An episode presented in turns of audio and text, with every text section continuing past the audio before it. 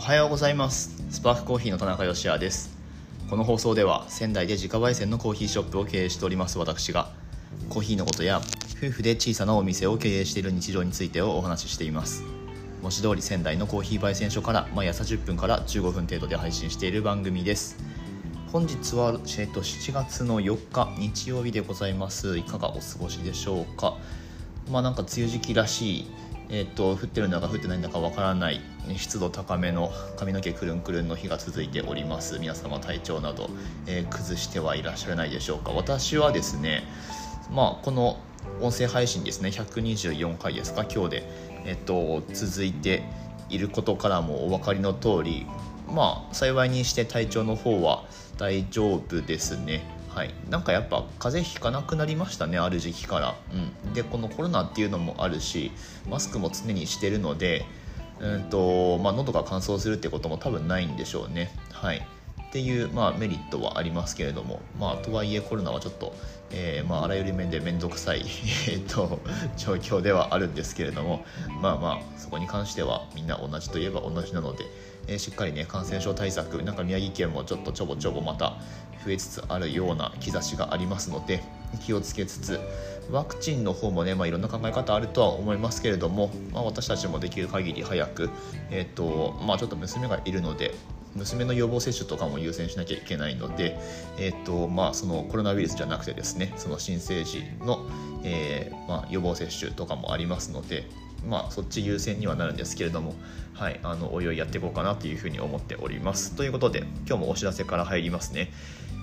宮城県内10店舗のコーヒーロースターのドリップパックの詰め合わせギフトセットサマーバレンタインこちらの予約を承っております。申し込み締め切りが7月7日になってますのでもうそろそろ、えーと、締め切りが近づいてきております。こちらは仙台コーヒースタンドさんのオンラインストアの方で、えーと、受付ですね。発送とあと店頭受け取りどちらも、えー、選択できますのでぜひチェックしてみてください。参加10店舗についてもそちらに詳細ございましてあとは入ってる豆ですね。ドリップパックの銘柄も記載がありますのでそちらでチェックしてみてください。ちなみにスパークコーヒーからはダークブレンドですね。深入りのブレンドでご用意しております。ということではい。えっとまあそのギフトセットの方はね本当にまあ、再三言ってますけれども子育て世帯のお友達がいらっしゃる方はぜひ送りつけてあげてください。絶対喜ばれると思います。すぐに腐るようなものでもないので手元にあるとすごく便利ですので、はい、ぜひぜひ活用してみてください。はい今日の内容はですね日曜日なので、まあ、雑談というかはいあのー、なんだろうな。まあ、聞き流していただけるような内容でというふうにいつも考えているんですが最近ちょっと話が長くなりがちなのでと言いながらもう3分も喋っているわけなんですが今日はなんか宣伝めいた内容になるかもしれませんけれどもスパークコーヒーが飲めるところっていうことについてお話ししてみようと思います。是非最後までお付き合いください。この番組は小さなお店を応援するあなたを応援しています。はい、スパークコーヒーが飲めるところ。もちろんスパークコーヒー連邦工事というところに、え、ございます。実店舗では飲めるわけなんですけれども、はい。まあ、あの他にもいろんなところにコーヒーを出しておりまして、まあ、いろんなところにといっても卸販売の方はちょっとねあのそんなに力入れてやってないのであんまり件数もないんですけれどもまあ、あのあんまりこういうお話ししたことってなかったのでちょっとその卸先のご紹介がてらお話ししていきますね。10分くらいでまとまるかな。もう今4分だな。ちょっとあのテンポよくやっていきますけれども。まずじゃあえっと最近のお話でいきましょう。最近のお話で言うと東京のですねアルファベータコーヒークラブさん。こちらのコーヒーショップにコーヒー豆7月のコーヒーということでスパークコーヒーから出させてもらっております。こちら店舗がですね自由が丘とあとは世田谷等々力ですかね。これどっちもで出してるのかな？ちょっとあのその辺確認してないんですけれどもすいません。あのスタッフコーヒーのインスタグラムのストーリーの方でシェアしてますのでアルファベータコーヒークラブさんですね。東京にお住まいの方は、え、そちらでスパークコーヒー飲めますのでぜひチェックしてみてください。出してる銘柄がエルサルバドルですね。このエルサルバドルに関しては以前私が訪問したことのある農園のコーヒーで派手なフレーバーとか別にないんですけれども自然な甘さとあとは香りのえ良さ香ばしさですね。ヘーゼルナッツみたいな優しい風味が特徴のコーヒーです。はい。まあこれ諸事情で楽天市場にも載っけてないのでなかなか外で飲むっていうことが、えお店以外でですねあの口にするってことがないと思うのであのもしチャンスがあればアルファベータコーヒークラブさんこチェックしてみてください。というこちらはスポットでお出ししているものですけれどもレギュラーで、えっと、豆使っていただいているところだと宮城県角田市にございますホーリーパンさんですねはいあと天然酵母のパンが美味しいでおなじみですけれども、まあ、古民家でやられてるパン屋さんですねもう宮城県の方は多分パン好きの方はご存知ですよね。すごい人気のお店ですけれどもこちらで使ってもらってるのとあとは、えっと、仙台市青葉区中山にございますホーリーナンバー3クロワッサンさん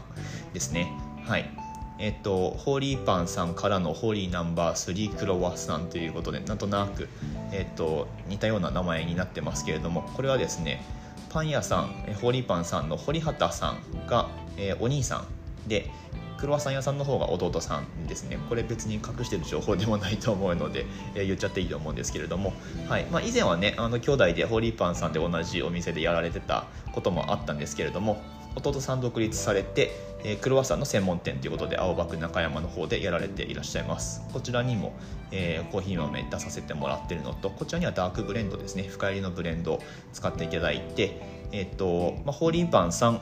えっ、と、ホーリーナンバー3クロワッサンさんどちらもエスプレッソドリンクもお召し上がりいただけますので、はいえーとまあ、行かれる際はねコーヒーもチェックしてみてください。とあとは仙台市内だとえっと、青葉区で最近実店舗オープンされましたあの焼き菓子スパークコーヒーに置いてある焼き菓子を作ってくださっているパイアットさんですね。こちらの方でもお持ち帰りのコーヒーうちの豆で入れてもらってます。こちらはですねオリジナルのブレンドでご用意させてもらってましてえっとオリジナルのドリップパックですね。えっとまあうちのうちから出しているものなのでコーヒーバッグになってるんですけれどもティーバッグ式のものですね。はい。こちらもそのオリジナルのブレンドでちょっと深入りのインドネシアとブラジルのブレンドなんですけれどもそちらでご用意させてもらってます。えー、そこでしか買えないブレンドになってますんで、えー、そちらもチェックしていただきたいのとあとは最近オープンしましたサンズスムージーさんですね。こちら住所はレンボーになるのかな？連邦工事と連邦でなんか分かれたりするんですけれどもまあまあ近くといえば近くです。スパークコーヒーからだったら歩いて10分かからないくらいですかね。はい。えっとスムージー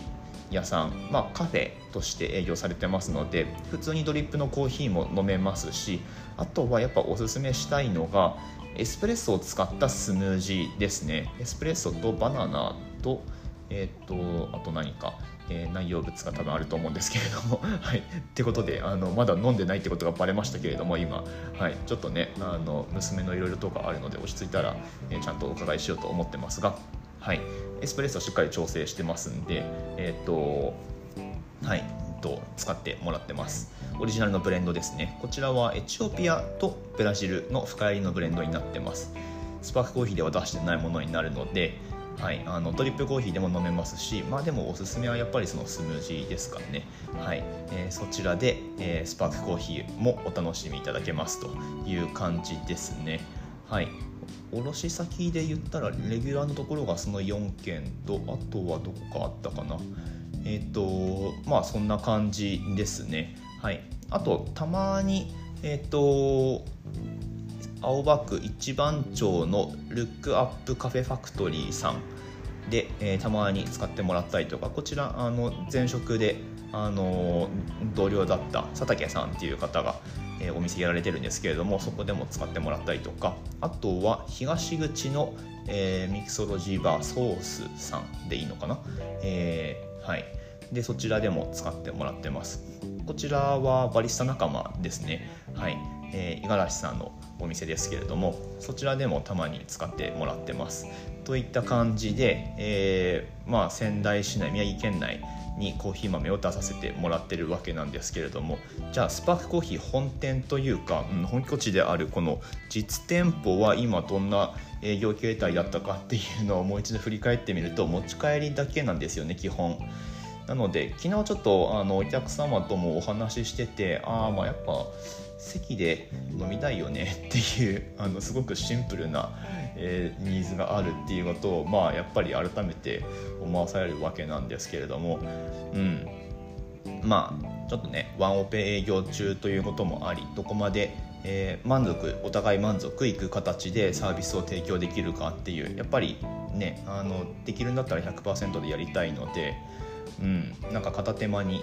やって満足度が下がるよりもで気を使わせちゃうよりもこうやっぱり余裕を持ってお互い楽しんでほしいし楽しま楽しませてあげたいと思うのでまあなんかちょっとね現状うんまあできる形といえばテイクアウトっていうことで今はこの感じなんですけれどもまあまああのいずれ妻も復帰するのでそうなった場合はまたちょっと変わると思うんですけれどもはい。まあ実際そんな感じですね。でちょっとまあなんだろうな考えるところがあるとすれば、うんと、もうちょっとやっぱり私たちの色を出した方がいいのかなというふうに思っていて色というか、うん、なんかそのワールドバリスタチャンピオンである井崎さん井崎英典さんっていらっしゃるんですけれども最近えーとまあ、なんかすごくエポックメイキングな、えー、イベントをやられたということでご自身でも、えー、 Voicy 喋ってたりとかあとはノートで発信されてたりもしたんですけれども、まあ、そのコーヒーのコースチャンピオンがもう久々にカウンターに戻ってきて、えーと WBC のコースっぽいんだけどでも WBC のルールは度外視した本当に自由にコーヒーを操って作ったコースみたいなもので、え、提供されてたんですけれどもそれあの価格がどうだったのかとかって